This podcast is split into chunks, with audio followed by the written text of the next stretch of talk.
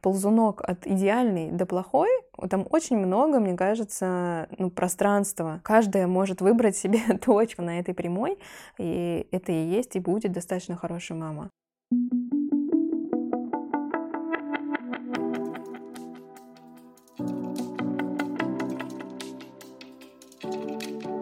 Всем привет! С вами подкаст «Достаточно хорошая». Это его первый выпуск, и мы его ведущие. А, меня зовут Виктория Дедул. А, я а, графический дизайнер и мама малышки Варвары, которой недавно исполнилось 1,8. Я веду свой блог в Телеграме «Встретимся в Берлине», потому что недавно мы с семьей переехали жить в Германию. Всем привет, я Настя Семкина, я семейный фотограф, тоже мама дочки Мирославы, ей уже три года. Я живу в Москве со своей семьей. Тоже веду канал в Телеграме, он называется «Мамочка и смысл жизни». Мы ссылки оставим обязательно в описании. Первый выпуск мы решили посвятить теме «Достаточно хорошей мамы». А, решили объяснить, почему мы назвали так а, подкаст и поговорить, что вообще этот э, термин значит для нас, для нас обеих. И в конце у нас есть небольшой сюрприз. Мы попросили наших знакомых мам, а, подруг и подписчиц поделиться своим мнением насчет того, что для них достаточно хорошая мама и считают ли они себя такими. Вик, давай э, расскажем, наверное, почему мы назвали так подкаст. Мы на самом деле долго думали на название, и потом все для нас сложилось в единый пазл. Название пришло к нам как-то спонтанно, но когда мы придумали его, его придумала Настя на самом деле, оно показалось нам очень подходящим для нашего подкаста, для нашего проекта, а, потому что мы хотим говорить эм, про про женщин, а, мы хотим поддерживать женщин, мам, мы хотим эм, говорить о том, что э, разный опыт материнства, он нормальный, Слушай, ну вообще глобально мы изначально хотим понять вообще, что такое достаточно хорошая мама еще, да, потому что такое понятие обширное и очень много всего в себя включает, и, наверное, ну, его одним словом как бы не описать, да, это многогранное понятие. Оно в целом отражает, мне кажется, наш подход с тобой к материнству и то, какими мы мамами хотим быть и, возможно, являемся. Об этом сегодня тоже мы поговорим, да, как мы, как мы чувствуем себя на самом деле чувствуем ли мы себя такими.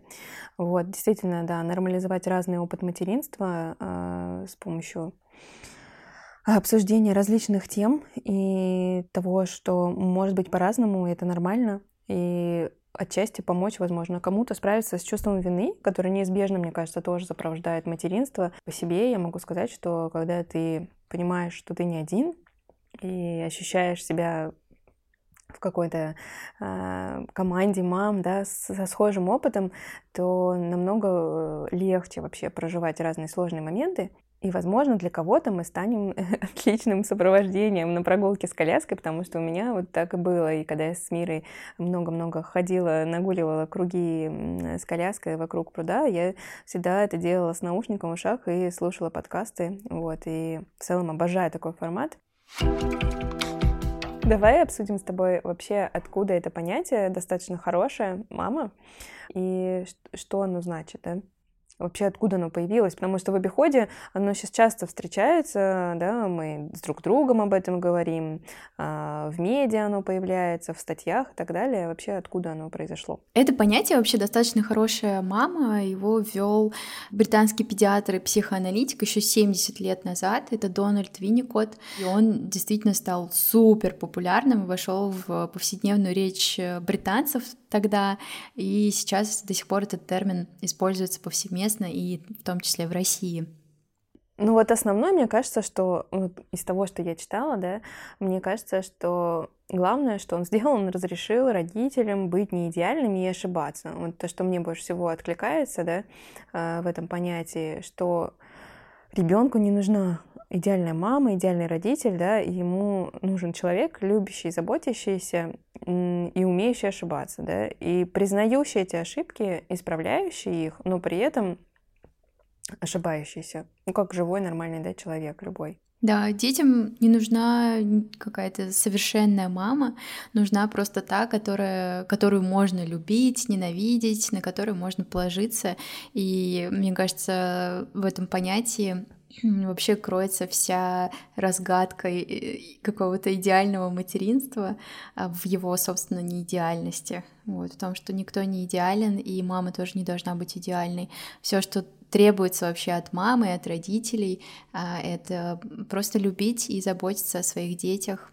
В то время это было инновационные его вообще мысли, идеи. Он вел, по-моему, какую-то передачу на BBC и разрешил родителям, помимо того, что ошибаться, это как бы вообще снизило, мне кажется, давление на родителей, потому что тогда а, были более жесткие рамки в плане того, как надо воспитывать детей и что нужно и что им не нужно. И Сейчас у нас тоже такое есть, но сейчас скорее в другую сторону, мне кажется, уход маятника в том, что, наоборот, очень много-много-много разных... Э, есть давление, но много-много разных э, идей, мыслей того, как надо не надо, и наоборот, ты теряешься в этом обилии информации. Тогда была какая-то жесткая стигма, а сейчас, наоборот, как бы очень разноплановая информация, разношерстная везде, и ты должен нащупать то, что тебе комфортно, что тебе а, подходит, тебе и твоему ребенку, естественно, да, и найти свой путь родительства. Вот. Но вот именно давление, оно было и тогда, оно есть и сейчас, да? Да, и он, получается, просто пытался это давление снизить. Да, он этим понятием, мне кажется, очень снизил это давление, и дальше как бы вот оно вошло в обиход э, у родителей вообще в обществе, да, и сейчас часто встречается. И давай э, поговорим о том, а что для нас, да, это значит, вот что для тебя значит достаточно хорошая мама, и считаешь ли ты себя такой? Я считаю себя достаточно хорошей мамой, да. А, к нам, кстати, недавно приезжали родители мужа, и на самом деле из-за того, что мы сейчас редко видимся, а, когда они приезжают к нам в гости, то они видят Варвару в каком-то новом совершенном ее э, состоянии, статусе. То есть, например, они приезжали три месяца назад, она еще ничего не говорила или там не знала каких-то цветов и так далее. Вот. А сейчас она уже много разговаривает и может uh-huh, отличить синий от красного. Вот. И э, для меня это на самом деле разница незаметна, но несущественна. Да? Я, я даже не помню уже, когда Варвара выучила все эти цвета. Вот. Но э, как бы когда они приезжают и это замечают, и прямо от них я услышала несколько раз, что а, вы молодцы, вы там здорово занимаетесь э, с Варварой. Я думаю, странно, разве мы вообще занимаемся с Варварой? Ну, то есть мы живем какую-то свою, знаешь, обычную жизнь, не пытаемся как-то, не знаю, супер ее развивать, там, всему научить. Э, в 10.30 учим цвета, в 11.00 у нас по расписанию карточки со слогами, вот. То есть у нас такого нет, и э, глобально мне кажется, что, ну, особо я ничего не делаю, да, ну, то есть какое-то такое есть состояние, что... Эм, Обесценивание какого-то в рутине, да, ты этого не замечаешь, и да, кажется, абсолютно. Что, ну, а что я такого сделал, да, а на самом деле, когда это смотришь со стороны и позволяешь себе как бы присвоить все эти мелочи, которые на самом деле не мелочи, да, ты осознаешь mm-hmm. вообще, какой масштаб масштаб происходит того, что ты э, даешь своему ребенку, да, ежедневно, вот по мелочи, в рутине, да, какие-то вот эти все вещи, да. И круто, когда родственники такие, которые могут это тебе подсветить, да, и похвалить тебя, да? Да, хотя это было на самом деле очень, ну, неожиданно. Просто для меня это было, знаешь, э, ну, с, с одной стороны, да, вот мне хотелось сразу сказать, да нет, ну а что такого? Обычный ребенок, ну да, все, все знают цвета и так далее, вот. Но это, да, какая-то такая возможность посмотреть на со стороны на своего ребенка и на свое материнство, да? Угу, да, на свое материнство тоже. Мне было приятно, я подумала, ого, значит, мы что-то делаем действительно правильно, может быть, правда, занимаемся, хотя особо я не придаю этому большого значения. Вот, и, конечно, э, я просто наблюдаю за тем, что Варвара, она растет очень таким открытым ребенком, очень дружелюбным, очень э, таким эмоциональным, вот, и все-все-все это подсвечивает, мне кажется, тоже какие-то стороны в том числе моего там материнства, вот, показывает, что, наверное, я на правильном пути и э, достаточно хорошо справляюсь, вот, поэтому Варвара и как оказалось, э, вот наши родители, бабушки и дедушки, это то, что помогает мне немножко э, подсветить какой-то, вот, знаешь, свой результат, э, оценить свое материнство, вот, так что у меня какое-то вот такое недавнее открытие. И мне кажется, нужно и самим тоже учиться без внешней, как бы, да... Оценки какой-то поддержки. Да, оценки, да, оценки — это уметь замечать, э, потому что мы, мамы, мне кажется, часто действительно проваливаемся в чувство вины, особенно когда вот есть вот это давление, о котором мы сказали со стороны. Сейчас э, информационное поле перегружено, мне кажется, специалистами, книгами, о воспитании, родительстве, о том, как надо, как не надо. И это правда давит, и часто, ну, как бы возникает такое, типа, материнская фома, да, мне кажется, и родительский невроз, э, как называет это Петрановская, что ты теряешься в этом потоке информации, ты тонешь и не знаешь вообще за что ухватиться. И, а вот тут я чуть не успел, а там ребенок мой на секции не ходит, а вот здесь я там не дал ему морковку, а дал какой-нибудь хлеб.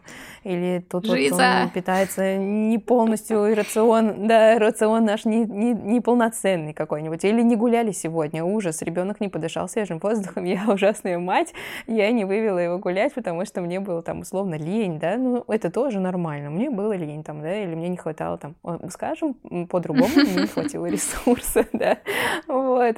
Я не прочитала всех книг, или наоборот, мало читаю с ребенком, или я там, у меня такое часто бывает, я посмотрю видео по Евской, и мне кажется, что я вот вообще не, позаним, не занимаюсь Мирославой, и нужно искупить еще как бы пару десятков игр. Квадраты Никитина третьего уровня не освоены. Да, да, да, Никитина настойка второй пока что. Вот, квадраты Никитина. И, и это нагоняет тревогу, это нагоняет много фрустрации и чувство вины. И самое главное, важно помнить, что потом вот эти все как бы наши негативные эмоции, они куда уходят? Они, как правило, уходят тоже в семью и на ребенка зачастую тоже выливаются. Вот, если не, не всегда получается справляться да, с этими эмоциями, как-то их э, в себе пере, переварить. А у тебя получается почувствовать себя достаточно хорошей? В целом, глобально, да, а, если ты меня спросишь об этом, то я скажу, что я считаю себя достаточно хорошей мамой. И если я себя об этом спрошу, да, глобально, да. Но, безусловно, бывают э, ситуации, когда я проваливаюсь в чувство вины или в какой-то вот негативные эмоции о том, что вот здесь недостаточно, тут недостаточно.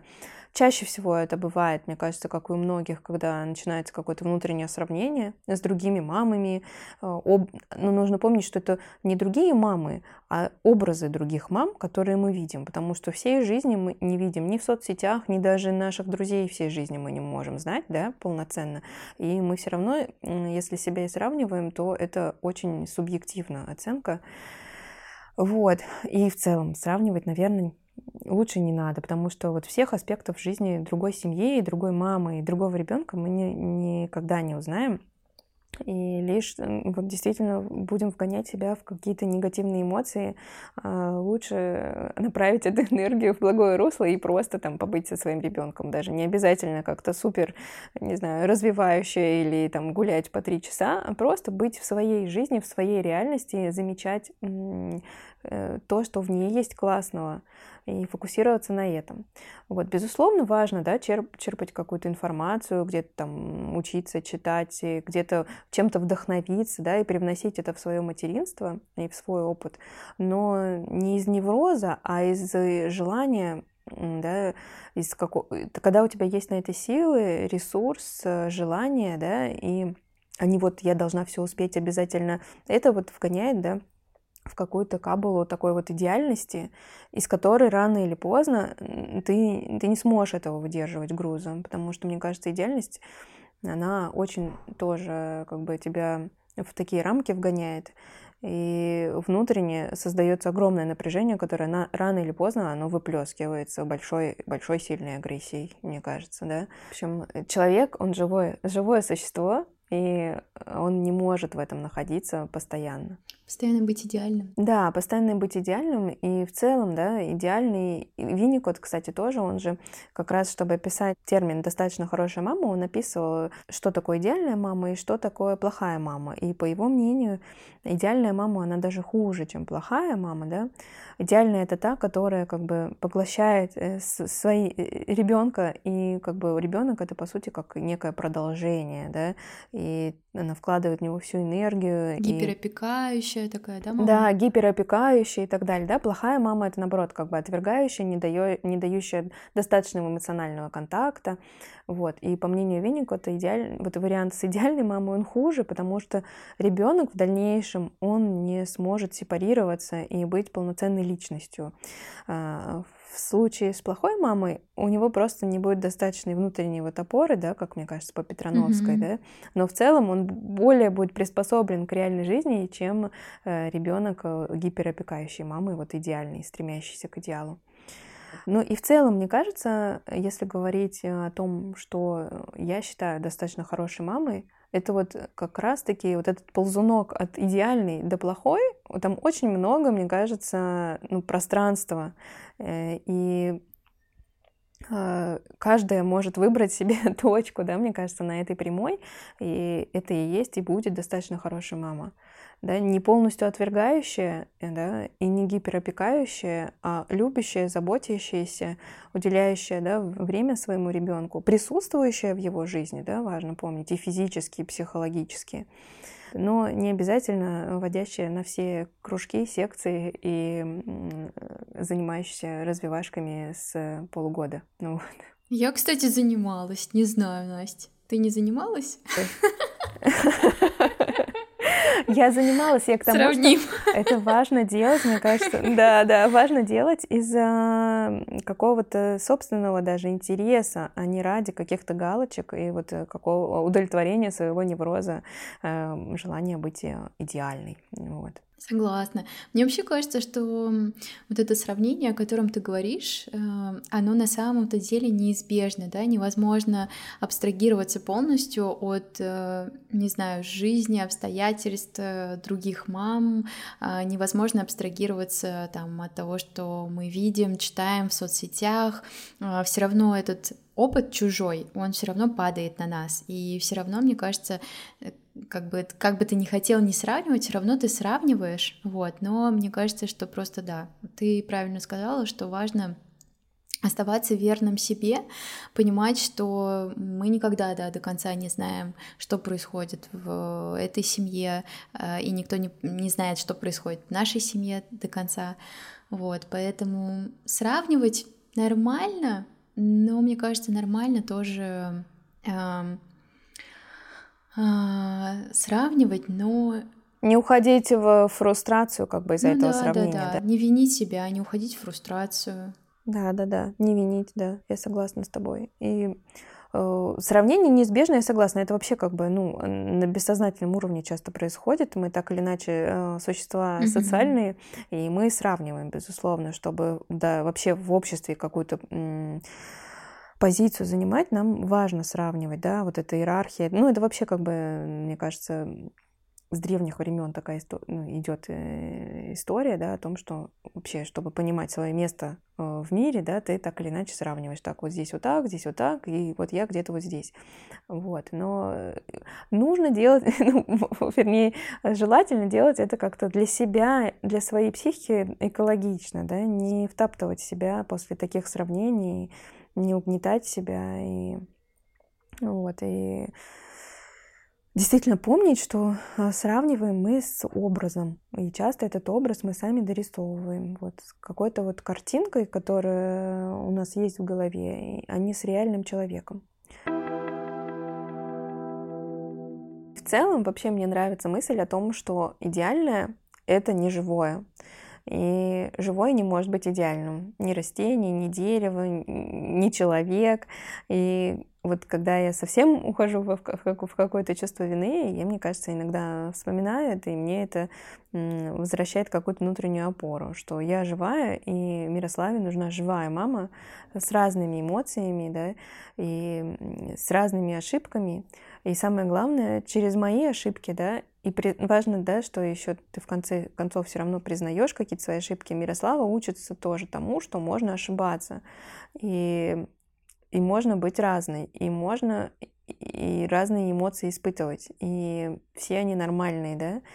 А, и через э, какую-то мою неидеальность а, она тоже учится быть неидеальной, потому что идеальность это вообще на самом деле огромная огромный груз. Мне еще кажется, что идеальность это как будто миф, да, не бывает, э, как ты сказала, да, там живой человек не может быть идеальным, каждый человек совершает ошибки, вот, но просто очень здорово уметь работать с этими ошибками, да, стараться делать какие-то там выводы да, на основе да. своих ошибок, и действительно э, ребенок, он же ну, он тоже живой, он тоже человек, и видя, что родители допускают какие-то ошибки, и при этом они как раз вот, эм, ну, там, знаешь, э, накричал на ребенка, но извинился, э, не знаю, что-то, ну, не знаю, делал не так и исправил эту ситуацию, мне тоже кажется, что дает э, ребенку какую-то, ну, такие правильные установки для жизни в целом. Ну и навык, навык того, что да, ошибаться можно, это нормально, и что, допустим, даже в школе это очень важно, мне кажется, помнить, и что вот ошибаться, ты имеешь право ошибаться, да, но эту ошибку можно исправить, и в целом глобально а, практически нет нерешаемых ситуаций, да, и которые нельзя исправить. Он учится этому, да, через нас и через э, наше, как бы, то, как мы справляемся со своими ошибками. И я действительно часто даже перед Мирославой тоже извиняюсь и говорю, что вот мама была не права там. Или, допустим, я разозлилась, да, повысила голос. Я говорю, вот мама разозлилась, я была не права там. С тобой так нельзя разговаривать, я ей объясняю, да, но как бы я устала, а, я постараюсь больше так не делать, да, там, ну, справляться со своими эмоциями, да, потому что ну, важно помнить еще, что мы взрослые люди, которые должны уметь справляться со своими эмоциями. Но действительно это не всегда получается. А, не всегда ты такой осознанный и прокачанный, иногда как бы все равно проваливаешься в какие-то свои детские состояния, да, э, усталость раздраженность и в общем, не всегда это ты можешь проконтролировать. И тем не менее, в дальнейшем ты можешь извиниться и показать ребенку, как с этим справляться. И у Мирославы тоже, кстати, есть уже отголоски этого опыта э, моего, потому что она тоже говорит уже, проговаривает, во-первых, что она злится, и потом может подойти даже извиниться за что-то. А, хотя это так мило всегда выглядит и звучит на самом деле, что я даже, даже иногда не понимаю, за что она извиняется, потому что мы ее особо ни за что не ругаем, но вот такое у нее внутри тоже происходит. Это как бы классно видеть, видеть плоды своих каких-то трудов в этом плане. Это, кстати, отдельная тема вообще, как э, здорово видеть, э, что дети повторяют не только наши какие-то несовершенные черты характера и поведения, но и, и что-то позитивное, да, да. Да, позитивное, доброе. Это проявляется вот, ну не в полной мере, а начинает проявляться достаточно красочно после трех лет как раз. Мне кажется, вот и до этого так вкладываешь, вкладываешь, вкладываешь, вкладываешь, а после трех они становятся более такими самостоятельными малышами, уже не малыши, а такие детки, вот, и уже вот показывают тебе то, что ты в них отчасти уже вложил. Вот. Самое главное, конечно, будет э, показательное, так сказать, э, представление в подростковом возрасте. Вот, и как это, мне кажется, именно этот возраст показывает все то, что ты как бы вложил в ребенка и какие отношения с ним построил, да, и смог построить, да, или не смог где-то, да. Но в три года это тоже проявляется. Слушай, это проявляется на самом деле даже в полтора года, пока, конечно, на каком-то другом абсолютно уровне.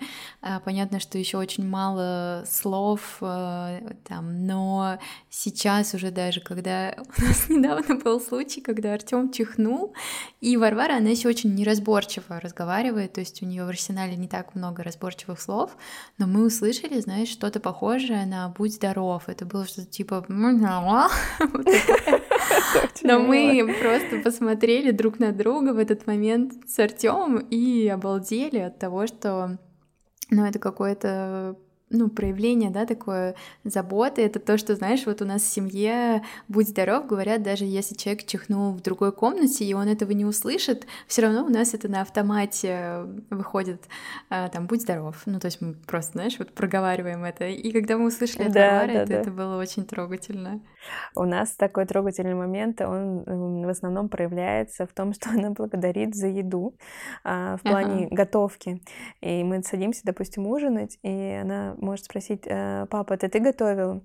А, допустим, а мы часто готовим что-то вместе. Допустим, Никита готовит мясо, я готовлю гарнир, там салат. Она говорит, папа, ты мясо готовил? Он говорит, да, спасибо тебе, очень вкусно. А потом, мама, это ты готовила рис? Я говорю, да, очень вкусно, спасибо, мам. То есть она разделяет, во-первых, она видит и помнит, кто что готовил, и говорит отдельно каждому спасибо. Это просто супер мило. Вот. И в такие моменты, кстати, реально осознаешь, что ты делаешь что-то правильно, и ты достаточно хорошая мама и достаточно хороший папа. Вот, вот эти вот моментики, они реально тебе подсвечивают то, что тебе, допустим, удалось какие-то ценности передать, уже вложить, да, э, в ребенка. Точно. И да. своим примером. И вот мне кажется, это важнее, это важнее э, всяких развивашек. Понятное дело, наверное, тоже сравнивать не очень корректно, но это точно важно. И эти вещи тоже важно замечать и в ребенке, и то, что ты это делаешь, что это не просто так в нем появляется, а что ты это тоже плод твоих каких-то трудов, стараний и того, что ты ежедневно, вот как ты сказала в начале, по мелочи делаешь. Теперь мы хотели бы вместе с вами послушать голоса наших а, подруг, наших читательниц. Мы задали им вопрос, а, кто для них достаточно хорошая мама и считают ли они себя такими. Всем привет! Меня зовут Маша. У меня есть сын, которому один год и восемь месяцев. И я достаточно хорошая мама. Я ошибаюсь, устаю. У нас дома не всегда идеальный порядок – Иногда я заказываю готовую еду, и у меня бывает плохое настроение, как у моего сына. При этом я отдаю ему максимум возможной любви, которую я могу отдать ему в этот момент. Мы проводим очень много времени вместе, мы гуляем, придумываем что-то классное, интересное, часто выбираемся куда-то, много смеемся, обнимаемся. Но также я люблю проводить время наедине с собой и не чувствую за это никакой вины. Когда я ухожу на мастер-класс или массаж, мой ребенок остается с бабушками, с папой. И я точно знаю, что все хорошо, потому что рядом с ним любящие его люди. А когда я возвращаюсь домой, мой розовощекий малыш бежит ко мне с криками «мама», и в этот момент я точно знаю, что для него я самый лучший человек на Земле. Достаточно хорошая мама. Всем привет! Меня зовут Наташа. Я мама двухлетней девочки Майи. Я маркетолог в этих компаниях и по совместительству автор подкаста «Мама море». Я одна из тех мам, кто рано вышла из декрета в 6 месяцев, full time, но на удаленке. Но прочитав книгу после трех уже поздно Масару и Бука, я нашла ответ на свой Главный вопрос, что же я делаю не так. Там была такая прекрасная фраза, что нет ничего важнее воспитания своего ребенка. И я поняла, что работая full time и мало реагируя на запросы маленького человечка, который подбегает ко мне и тянет куда-то, я теряю. И, наверное, фраза «достаточно хорошая мама» для меня сейчас значит найти тот баланс, где я чувствую, что дочка получает все необходимое внимание от меня, всю нежность, все понимание и мою любовь. Если внутри я ощущаю эту гармонию, то я знаю, что я достаточно хорошая мама. Всем привет, меня зовут Катя, дочка Мирослава. Ей один год и два месяца. Я многое не знаю и не умею, учусь на ходу и часто делаю ошибки. До сих пор холодный пот по спине, когда ей нужно подстричь ногти, особенно на ногах. но я рядом с ней, когда ей нужна. Собираюсь однажды на день рождения. Пятница, вечер. Мируша спит рядом. Уперлась маленькой горячей ладошкой мне в шею и сопит. Когда-нибудь эти руки станут большими. Когда-нибудь в один прекрасный день она мне, возможно, скажет, «Мама, отстань, я уже не ребенок». И в этот момент я вспомню, как когда-то в холодный день она лежала, прижавшись ко мне сильно-сильно всем своим беззащитным теплым существом, перебирая во сне пальчиками по моей шее. Когда-нибудь я смогу ходить по дням рождения хоть каждый день, а пока остаюсь с ней, с ней, которая так доверчиво и крепко спит рядом, с ней, которая до сих пор еще меньше плюшевого зайца, подаренного ей на день рождения, но уже больше и важнее целого мира. У меня двое сыновей, Одному восемь с половиной лет, второму скоро будет шесть. И я в последнее время считаю себя достаточно хорошей мамой и очень рада, что я к этому пришла, не без помощи работы с психологами, своей какой-то личной работы, э, какого-то саморазвития, изучения просто этой темы. Поэтому сейчас э, чувство вины Э, оно как бы бывает, что может появиться, но я уже умею с ним справляться. Какая она достаточно хорошая мама, в моем понимании, это та, которая эм, слышит свой внутренний голос, свою интуицию и следует этому, следует своему чувствованию себя, своего ребенка, опирается, наверное, на вот эти, э, на эти чувства. Мне кажется, что современная мама, которая достаточно хорошая, она находит свой, свой уровень достаточности, и он у каждой индивидуальный. Честно говоря, мне никогда не задавали вопрос, считаю ли я себя достаточно хорошей или просто хорошей мамой. Признаться честно, я и сама себе этот вопрос практически никогда не задавала, может быть, в самые какие-то острые моменты. Наверное, это прозвучит нескромно, но для меня ответ был всегда «да». Я даже будто бы не ставила это под сомнение, потому что все мои действия, все мои мысли, они всегда были и есть за эти четыре года, хотя это, конечно, не так много, только во благо ребенка. И даже когда они касались меня, мне виделось и казалось, что это будет тоже во благо ребенка. Поэтому э, я, наверное, не открою какую-то Америку. Если здесь какой-то ключ к тому, как себя начать чувствовать или считать такой, мне кажется, в первую очередь это вопрос про опору внутреннюю, которая всегда в себе. И если ты опора самой себе, то ты можешь стать опорой своему ребенку. Если твой корабль сильно болтается на волнах, то, конечно, в него заносит лишнюю воду и лишние мысли, и лишние вопросы. Поэтому я думаю, что это большой путь про самость, про самоидентификацию, про то, как знать себе цену. И тут, получается, я ушла совсем с темы «хорошая ли я мама», ушла в фокус на себя. Мне кажется, это так и работает. Потому что нельзя оценить там количеством игрушек, количеством поцелуев и так далее. Просто ребенку нужна мама, и она должна быть надежной для него, как мне кажется. Я задаю себе вопрос иногда, какой он меня запомнит, и мне хочется, чтобы он запомнил и вспоминал меня, меня у себя в детстве как ту, с которой было надежно, с которой было весело и которую он не боялся.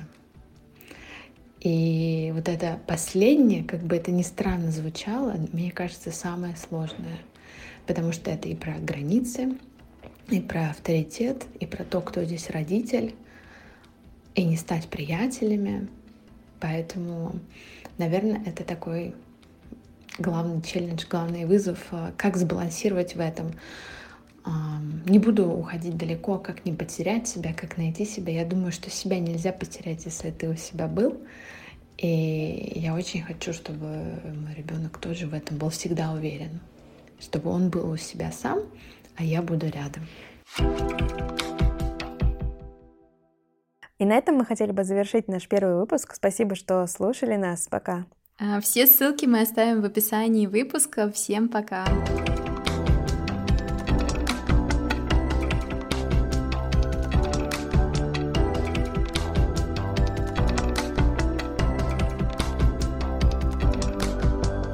Я готова перезаписывать с тобой миллион раз подкаст. Мне нравится с тобой общаться, поэтому рано или поздно у нас получится первый выпуск подкаста.